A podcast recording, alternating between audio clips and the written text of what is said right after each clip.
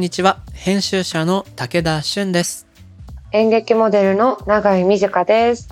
番組アシスタントのモーションギャラリー大高です。この番組モーションギャラリークロッシングは日本最大級のクラウドファンディングサイトモーションギャラリー上のプロジェクトを紹介しながらこれからの文化と社会の話をゲストと共に掘り下げていく番組ですこの番組はリスナーの皆さんと作るオンラインコミュニティもしもし文化センターよりお送りしています。さてさて毎月ね特集テーマを立てて作っているこの番組なんだけれどはい。この4月でなんと3年目に突入しておりましてさらには来週配信の回で100回目の配信を迎えますおめでとうーすげーめでたい !100 だよ早っそんなやった？100になったこと何かある？なんだろう全然浮かばないよ。自分で振ってみたけど全然特にないなあれぐらいだなっていうのもねなかなかないうん、そうね。100回僕たち顔を突き合わせて喋ってるわけですようん。でもあれだよね。100回やったけど、会ったのって一桁だよね。確かにこれ世が世だったら100回分合ってるからねうん。不思議だね、それもなんか。ね4回まとめて撮ったりしているわけだから少なくとも25回は合ってるってことになるよねそうだね。もったいなかったでも仕方ないね。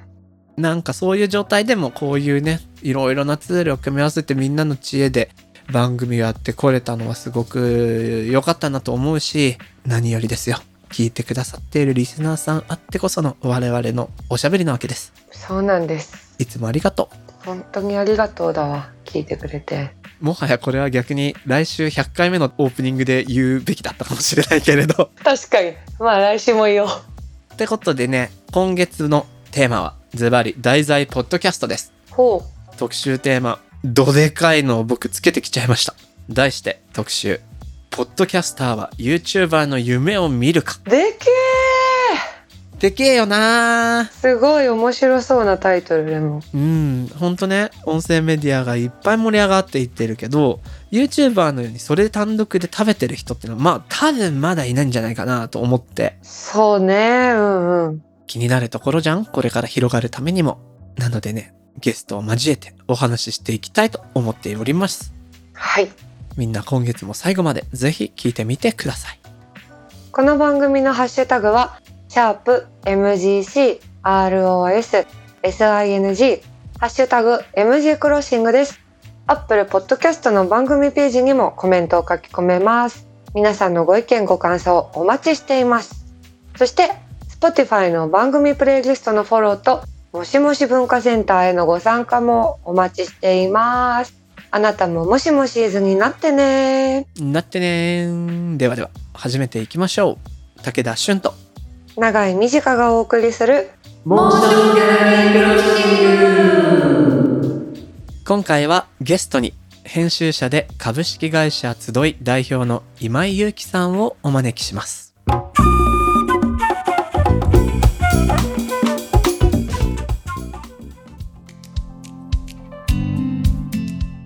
さてここからは今話題になりつつある文化的なトピックを深掘りしていくディープフォーカス。今回お招きしたゲストは編集者で株式会社集い代表の今井祐樹さんです。よろしくお願いします。お願いします。まず今井さんのプロフィール僕の方から簡単に紹介させていただきます。今井祐樹さん。1986年滋賀県生まれ。出版社での勤務を経て2017年に編集とイベントの会社集いを設立。人気ポッドキャスターたちが一堂に会するポッドキャストウィークエンド。TBS ラジオの公式ウェブメディア音日和。漫画制作の講義を行うジャンプの漫画学校などなど多岐にわたる企画を制作されている編集者なんですが、今井さんなんて言ってますけどね、知らない仲じゃないわけなんですよね。武田君とは僕とはまず同い年かなあの同じ年の生まれで10年ぐらいの多分お付き合いにはそうだよね。何が最初だったか覚えてる？最初は僕が前いた正解社という会社が五国寺にあってそして武田君が当時いた海遊という会社が池袋にあってまあだからちょっと近いから挨拶しましょうよみたいな感じで知り合ったのが最初かなと思います。ほー。で、なんか我々も20代のまだ何もない状態だから、ああいう時期って自分が何者であり、そして何をしたいかみたいな話を毎日のようにさ、いろんな人としてた時期で結構一緒に飲んで喋ったり、けんけんがくがくの議論をしたり。あるいはパワープロをしたりなんていうね。まあ、平たく言うと友達です。いいななんか武田君との付き合いで僕はすごい感じるのは、えー、と僕らはその多分編集論みたいなのも別にそんな喋るの好きじゃないけど語るとしたら多分完全一致はしないんでエリアによっちゃ喧嘩するみたいなことが起きる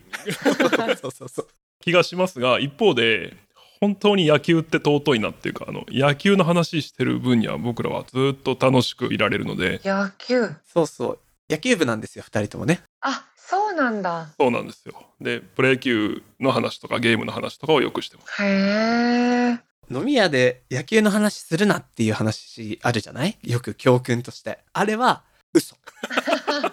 野球があれば喧嘩しない。へえ。なんていうね、我々なんですけど、じゃあ今日今井くんに来てもらって何の話をするかってとこなんですが、うん。編集者の話では実はなくって、毎回この番組特集のタイトルつけて、毎月同じテーマで話してるわけなんだけれど、今回大げさなタイトルつけてみました。題して、ポッドキャスターは YouTuber の夢を見るか。すごいな。これ別に毎回 SF から引用するわけではないんですよね？うん全然ない。なんなら今回結構直前まで決まってなくて、僕が3、4案出して、これになんないだろうなって思ったやつが採択されちゃったっていう感じなんですけど、というのは、先ほどね、あの、プロフィールでも簡単に紹介した通り、ポッドキャストウィークエンドっていうイベントを今井くんが企画していて、その話も含めて、ちょっといろいろ音声メディアの現在とか、それぞれどんな風に今見えてる？あるいはこれから音声メディアってどういう発展がしうるんだろうか？なんてことを全4話にわたって話していきたいなということなんですけれども、はい。っていうのもね、あの、今回我々がやらせてもらってるこのモーションギャラリークロッシング、番組始まって3年経って、100回を迎えることになったんですよ。はえー。早えよね。あ、拍手ありがとうございます。あーありがとうございます。大高さんもミュートの中で拍手ありがとうございます。ちょっとそういうね、節目もあるから、いろいろ音声メディアについて考えていきたいなーなんて思うんだけれど、ブームブームと言われるじゃないですか。実際、今井くんから見て、この今の音声メディアブームと言われるものって、どんな風に見えてる？っていうか体感してる？そうですね。まず、ポッドキャストのポッドは iPod のポッドなので、もともとは。だから iPod が登場した時から、ポッドキャストという概念はあったわけですね。それはだからもう15年、もっと前か、ぐらいからそうあって、この数年、そのずっとあったものにどんな変化が起きてるかみたいなことで言うと、多分、芸能人の方がオリジナルのポッドキャストを始めるようになった。あラジオ局が、ポッドキャスト用の番組を作るようになった。それね、ほんと増えたよね。そうです。あの、特に JWAVE とかはスピナーというブランドを作って、たくさん番組を作られてますけども、うんうん。そういう、えーことが起きてて、まあ、これはめちゃくちゃあの YouTube の動きに似てるなという気がしますね。あ。うん。プロの人がどんどん入ってきて、その元々いたプレイヤーと今こう、つばせり合いをしてるような感じにはまあなってるなっていう感じですね。あとまあもちろん雑誌とかでも、ポッドキャストに関する特集が組まれていたりとか、みたいなこともね、よく見るようになりましたね。ほんとそうだよね。なんか、音声メディアっていう意味では、古くからラジオがあるわけで、そしてその後、iPod と合わせて、ポッドキャストっていうものが実はずっとあったにもかかわらず、ここに来てダーンと増えてきた。っていうのは、おそらくもうメディアとかデバイスとかの変化に応じた展開だなとは思ってて、そのあたりのね、あの、具体的な何によって増えてったみたいな話も、この全4回の中で触れていきたいなと思うんだけれども、まず1エピソード目なのでね、ちょっと今、バーっと今井くんのプロフィール紹介した中でも、永井さんも結構気になることがあるのかななんて思いまして、うんうん。例えば集いって会社が編集とイベントの会社みたいなところとか、どうやって今井くんがポッドキャスト、あまあ、あるいは音声コンテンツっていうものの編集企画も携わるようになったとか、突っ込みどころがあるんじゃないかなと思うんだけど、どうです？え編集者の話って前にあったじゃない。はい、編集者の会ってね、実はやってるんですよ。そうやってるんですけどその回であそういうことやるんだって思ったことがなんかまた「え何?」ってなった 今井さんの プロフィールを聞いてなんかそれでこう編集者で出版社に勤めてるところからえイベントの会社ですか？集い編集とイベントの会社なんですね。それ言い張るんですけどね。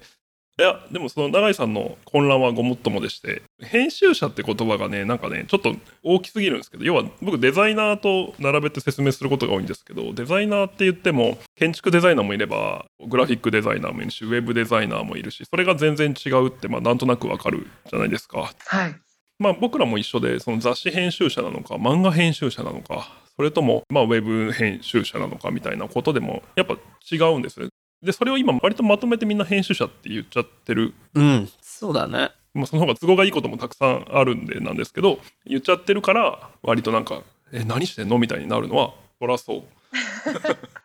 じゃあ今井さんは何の編集さんになるんですか？ってことになるよね。だからちょっと経歴をさ、辿ってみると、もともとは、えーさっきもお話出た、正解者、星に海と書いて正解者ですが、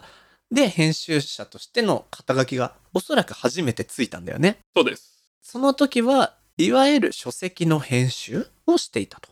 まあまさにその僕の出自に、えー非常に影響を受けてるんですけど要は正解者がですねさっきのい僕が言ったことと真逆のことを言いますが、えー、と編集者は編集者だっていう会社だったんです編集者は編集者だっていう会社。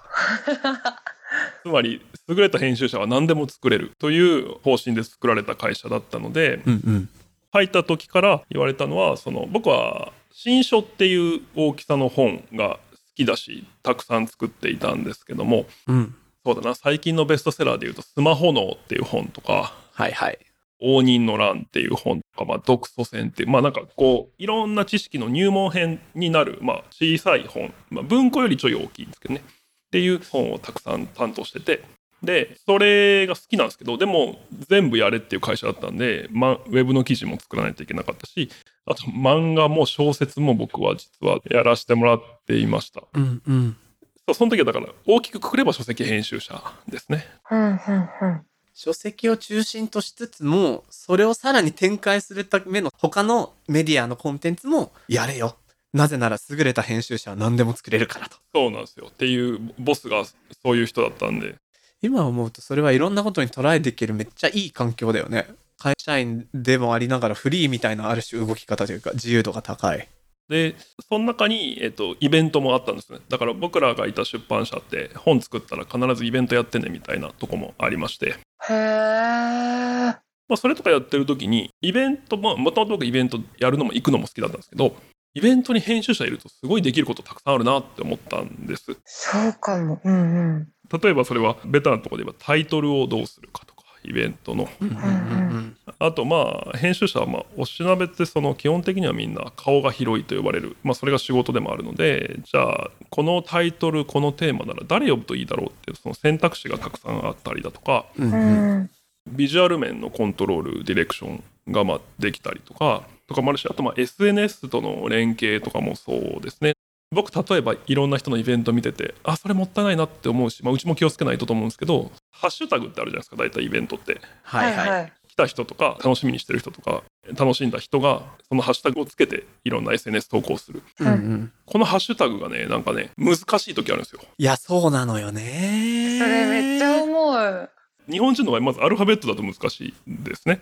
だからあの僕らもポッドキャストウィークエンドってアルファベット並べた方がかっこいいんですけど、まあ、あえてカタカナにして絶対みんな打ち間違えないようにしてたりとかはいはいはい。あとまあ予測変化にのっとった文言にした方が 打ち間違いが少なかったりとか、まあ、そんなこととかも考えながらイベントやると、まあ、より盛り上げられるというかいいものを作れるなぁと、まあ、出版社の時思ったのもあってうちは編集もイベントもやりたいなっていう感じで始めました。なるほど。それで編集とイベントの会社集いっていうことなんだけれども、僕が今思ったのは、書籍とイベントだと並列するんだけど、編集ってもっと広いじゃないですか。だから集いがやっているイベントとか編集の仕事ってどういうものが今はあったりするんだろう。そして、なぜ編集とイベントで会社をっていうところもね、気になる。うんうんなんか改めてちゃんと聞いてなかったなと思って。そうですね。まあ本当諸先輩方いる中で僭越なんですけど、まあ自分なりにその編集とは何かということを言葉にするとですね、僕はもうあるものでまだないものを作るのが編集の技術だと思っているんですね。おっと？もうあるものでないものを作る。そうそうそう。で、例えば、ポッドキャストウィークエンドなら、ポッドキャスターという人たちはもういたわけですよね。はいはい。マーケットイベントっていうのもありました。うんだから、僕がずっとこのイベントについて言い続けたのは、ポッドキャスターのコミケをやりましょうっていうことを、へえ。なるほどね。はいはいはい。コミケももうありますよね。まあ、多分最も歴史あるマーケットイベントの一つだと思うんですけど、ポッドキャスターもいるし、コミケもあるけど、一緒に組み合わせてやったら新しいものになるよね、みたいな、そういう発見をして、名付けをして、えっ、と、適切に世の中に伝えるというのが編集の技術だと思っているので、うんうん。それに基づいたものを極力作りたいなと思っています。もうまさにそれが編集だなって思うというのは僕が大学で一コマだけね編集とメディアの授業をやってるんだけどそこでもほぼ同じ話をしてるんですよ。というのはなんか編集者になりたいとか出版業界メディア業界興味があるみたいな子たちが結構受講してくる授業でうん。ちょっと勘違いをしてる可能性もあると。つまり編集者っていうのはクリエイターで、今まで世の中にないものを作り出すかっこいい仕事みたいな。で、それは一部合ってるけど、大きな部分で間違ってる可能性があるから、僕最初にこう言うんです。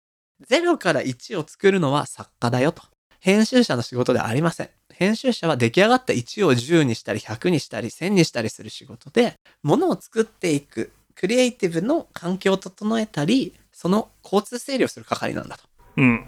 なんて話をするんだけれども、結構そういう意味では、認識は結今井くんと僕はほぼほぼ一緒だなっていうふうに思うね。うんうん。あるもの同士を結びつけ合ったり、掛け算で大きくしたり。そうなんですよ。だから、もう本当武田君のそれを受けて思い出したのは、あの、僕が前いた会社のその社長は、まあ結構大編集者なんですけども、武田君も知ってる。太田さんって人なんですが、その太田さんがよくまあ僕らにこう、本当噛んで含めて言って聞かせてたのは、僕らの仕事は人の才能でご飯を食べる非常に癒しい仕事だと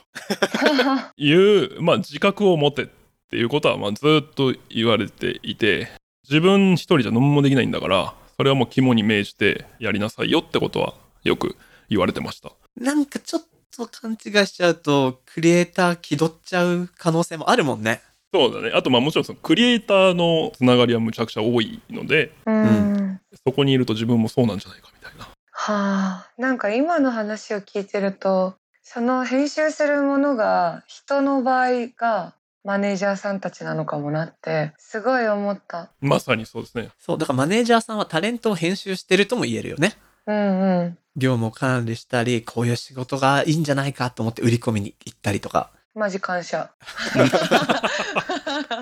編集者を分解するとっていう話をこれもある先輩が言ってたんですけど作品のディレクション作家のマネジメント、まあ、そしてまあビジネスのプロデュースっていうのをまあ一応全てやらないといけない、まあ、どれが得意かって人によるんですけどうんううん。ん。がまあ編集者であるというふうに言ってた人もいますねだマネージャーさんとかめちゃくちゃそうだと思います本当にあとね、僕今、今井くんの話し方が編集者として正しいなって思ったのが、さっきから出てくるすごくいいセリフも自分の発言として話してないでしょ。そうだね誰々さんが言ってたことなんですけど、これね、間違えると自分の発言のように話しちゃうことってあるのよ。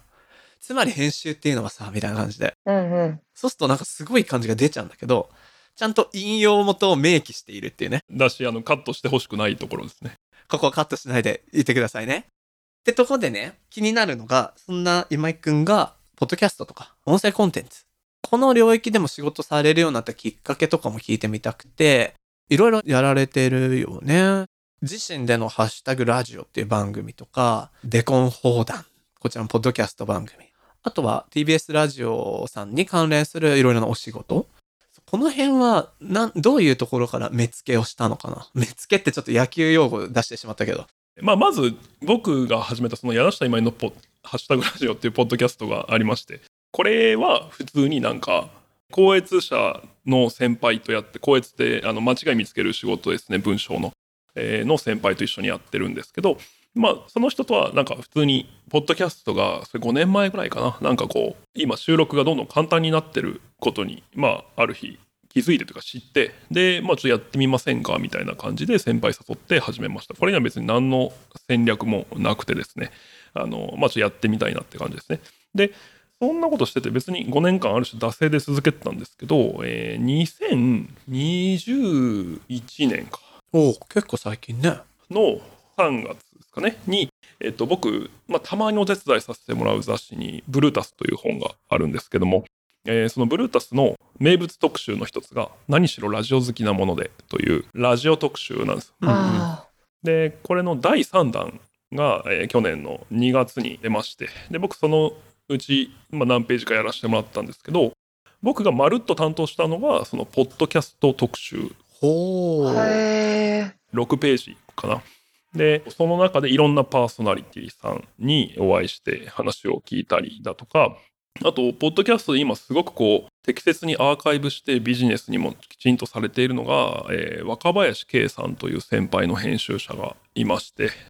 あの、ワイヤードっていう雑誌を前編集長してた人で、で、この人も、まあ、ご自身おしゃべり超上手とか、まあ、あと面白かったり、いろいろするんですけど、なんか、じゃあ若林さんから見て、ポッドキャスト今どんな感じですかみたいなことをインタビューしに行ったりとか、そういうページを6ページぐらい作ったんですよ。うんうん。で、ポッドキャストの業界で起きていることが面白そうだなと思ってやったんですが、その一部でもあるんだけど、結果、えー取材をして思ったのは、ポッドキャスターめっちゃ面白いなと思ったんです。ほう、6ページの特集を通して得た実感、ポッドキャスター面白いぞと。まあ、ブロガーとか出てきた時も、僕そんなにリアルタイムで知らないんですけど、そうだったのかなと思うんですけど、うんうん。書くっていうアウトプットは得意だったけど別に書く仕事はしてなかった才能たちが世界中から発掘されたのが多分ブログが登場したことのすごく大きな意味だと思うんですけどうん。もっと簡単なんですねポッドキャストはか簡単って言うとあれですけどいや、わかるわかる。言ってしまえば、まさに書けない人と書く時間を作れない人でも、喋っちゃえばそれがそのまま、気のまま、ある種、まあ編集はしてもしなくてもいいから、気のまま、ローデータのままコンテンツになって、人に届けられちゃうぞっていうね。そこだよね。そうでブログブームの時には乗れなかった忙しすぎる人もポッドキャストならできたりはいはいはい。あと、喋り超うまいけど別に書くのは嫌いみたいな人もポッドキャストならできたりとかで、なんか、よりこう、ニッチな才能が発掘されていく予感がしまして、ほうほうほうほう。ポッドキャスターのみんな面白いなって思って、その後が続いた人たちがいたんですね。まあ、具体的に言うと、危機開会明快辞典という Spotify 独占配信契約をしているあの面白いポッドキャストがあるんですけど、まあそこの飯塚タイタン君っていう人とかですね。あと、オフトピックっていう西海岸のテックニュースを届けている二人組がいるんですけどとか、徳島にいる特勤マッシュっていう、これも Spotify 独占配信で、墓場のラジオっていうポッドキャストや、すごいコンセプチュアルな面白いラジオやってるんですけど、それぞれ、まあ、よかったら皆さん聞いてほしいんですけど、あの、何が言いたいかっていうと、そうたくさん面白い人に会えたし、その縁がつながったのをきっかけに、いろいろポッドキャストのことをより聞くようになったし、うん。気にするようになりました。で、一方で、ポッドキャスター、こんな面白いのに、でももっと知られた方がいいなって思いました。で、そのためにまあ僕らができることなんだろうっていうので、まあイベント始めたみたいな。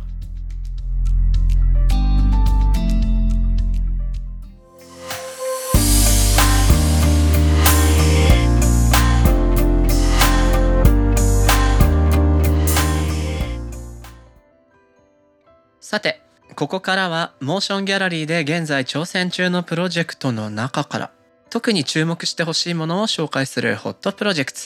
大高さん今日はどんなものが届いてますか？はい。突然ですが、お二人はピーナッツバターお好きですか？永井さんど好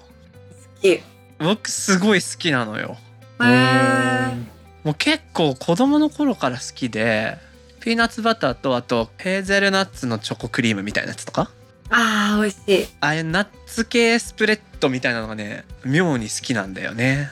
なんかさ何の映画だったかドラマだったかでなんかアメリカにアイルランドから来た留学生がピーナッツバターを食べたことがないってことが発覚するシーンがあるのね。はいはいはい。でみんながなんか嘘だろみたいなそんな人生ありかよみたいになって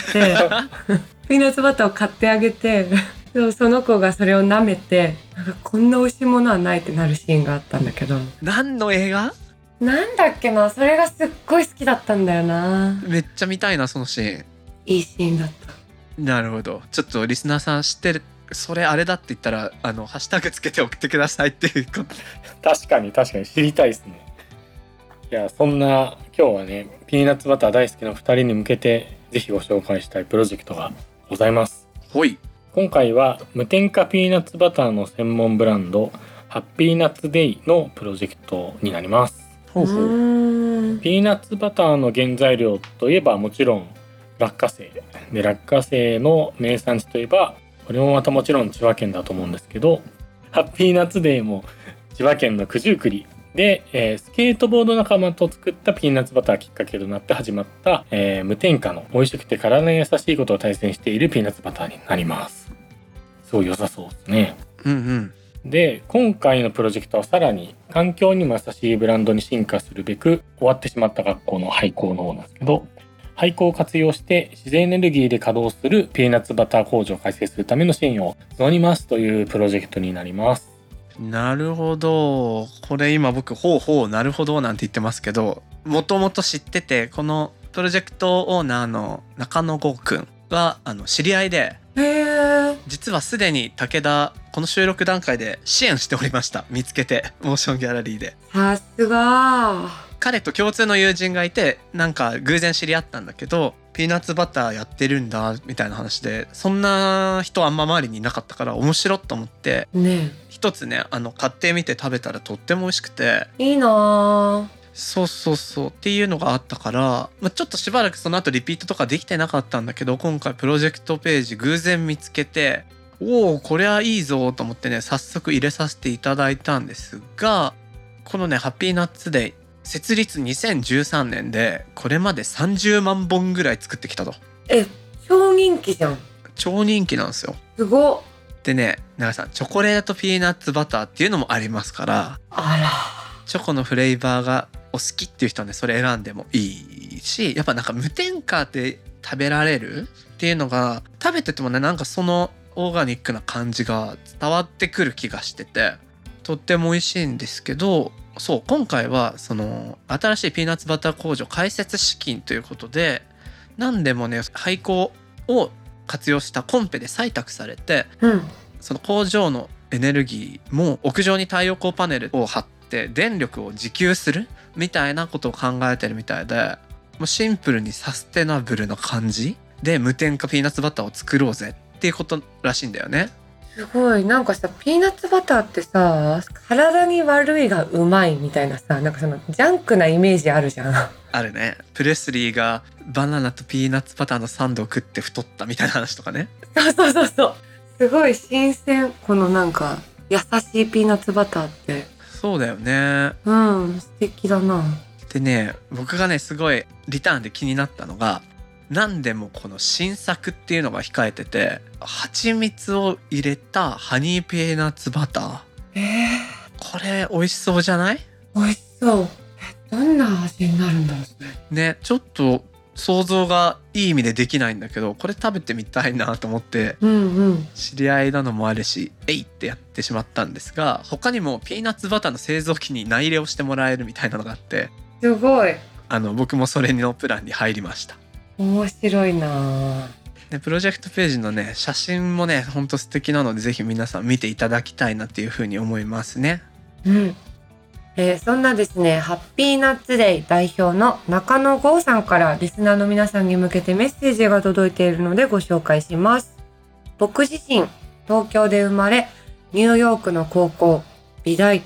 大手広告代理店と、かなり畑違いなルートからの地方産業への参加をしています。その理由は、クリエイティブの力と外部からの視点により、地方産業が大きく輝くことを実証したいから。今回設立しようとしているファクトリーのメインテーマは才能の掛け算です。ピーナッツバター専門店の僕らと様々な表現者が共同で新商品をリリースしていくことで今まで引き出せなかったであろう落花生の新たな可能性を探求します。リターンの目玉は1万円の食べ比べセット。ピーナッツバターと新商品のハニーピーナッツバターのほか去年のリリースから即完売となった人気商品、チョコレートピーナッツバターも入っています。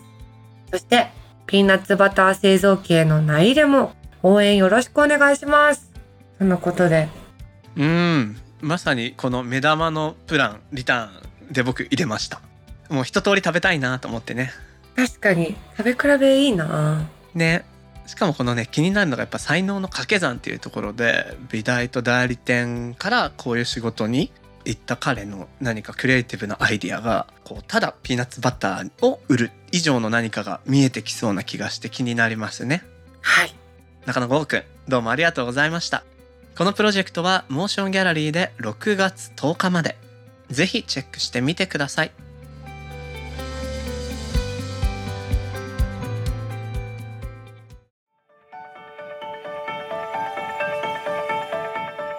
モーションギャラリークロッシングエンディングのお時間となりました。1エピソード目どうだった？なんか、すごいさ、こう、場を作るみたいなことって、めちゃくちゃ難しいなってことをここ数年ですごい私感じてるんだけど、はいはい。なんか今井さんみたいな人があの時いてくれたらなとかって、すごいいろんな瞬間を思い出したな。なんか本編で聞きそびれてたのを思い出したけど今井くんそういえば学生の頃から学園祭のライブとかのイベントとかの企画とか運営やっててあ、そうなんだ。編集者になる以前からやっぱイベントっていうものの魅力とか面白みとかそういうのを自分のエンジンにしてたからそこと彼が培ってきた編集って技術がこう掛け算になって今の形になってるような気がしたねなるほどね。うん確かに場は強いなんかさ、あの、ハッシュタグの話とかもさ、なんかすごい、なんだろう、シンプルなことだけど、マジでさ、なんかそういう細かい煩わしさのせいでさ、定着しないものっていっぱいあるじゃん。そうなんだよねだからそこのね、こう摩擦を減らしてくれるのって、マジでいい。ちょっと我々もハッシュタグ悩みしてますからねずっとねうん、してる。ちょっと今度意見もらおうかそうだね。さてさてそんな感じで話しておりますが大高さん今月の下北駅前シネマ K2 どんな様子ですか最近？まあ、でもさっき永井さんが今言ってた、場を作るって難しいなっていうか、時間かかるよねっていうのは、日々感じている感じですかね。まあなんか、これからどんどんどんどん成長、進化していかなきゃなと思いつつ、来月はちょっと今までと毛色が違う上映をしようかなと。6月から思ってるのでお楽しみに。ぜひ今後も K2 に注目してみてくださいこの番組のハッシュタグは、シャープ MGC ROS SING ハッシュタグ MG クロッシングです。アップルポッドキャストのコメントでもご意見ご感想をお待ちしています。また、番組のオンラインコミュニティもしもし文化センターでは、会員限定 SNS にて通称もしもしと呼ばれるリスナー会員の皆さんと番組クルーで番組の感想や気になるトピックについてシェアしています。会員限定で武田さんと永井さんによるスピンオフトークを配信しているほか、もしもしーず限定グッズの会賞とステッカー、毎月のミートアップなど、ここだけで楽しめるコンテンツが盛りだくさんです。もしもし文化センターや番組概要欄に貼ってある URL からアクセスできます。皆さんご参加お待ちしております。さて次回も引き続きゲストに編集者で株式会社集い代表の今井祐樹さんをお迎えして特集「ポッドキャスターは YouTuber の夢を見るか」をお送りしますそれでは今回のモンションギャラリークロッシングはここまでお相手は武田俊と長井美佳でした。また次回お会いしましょう。バイバーイ。イ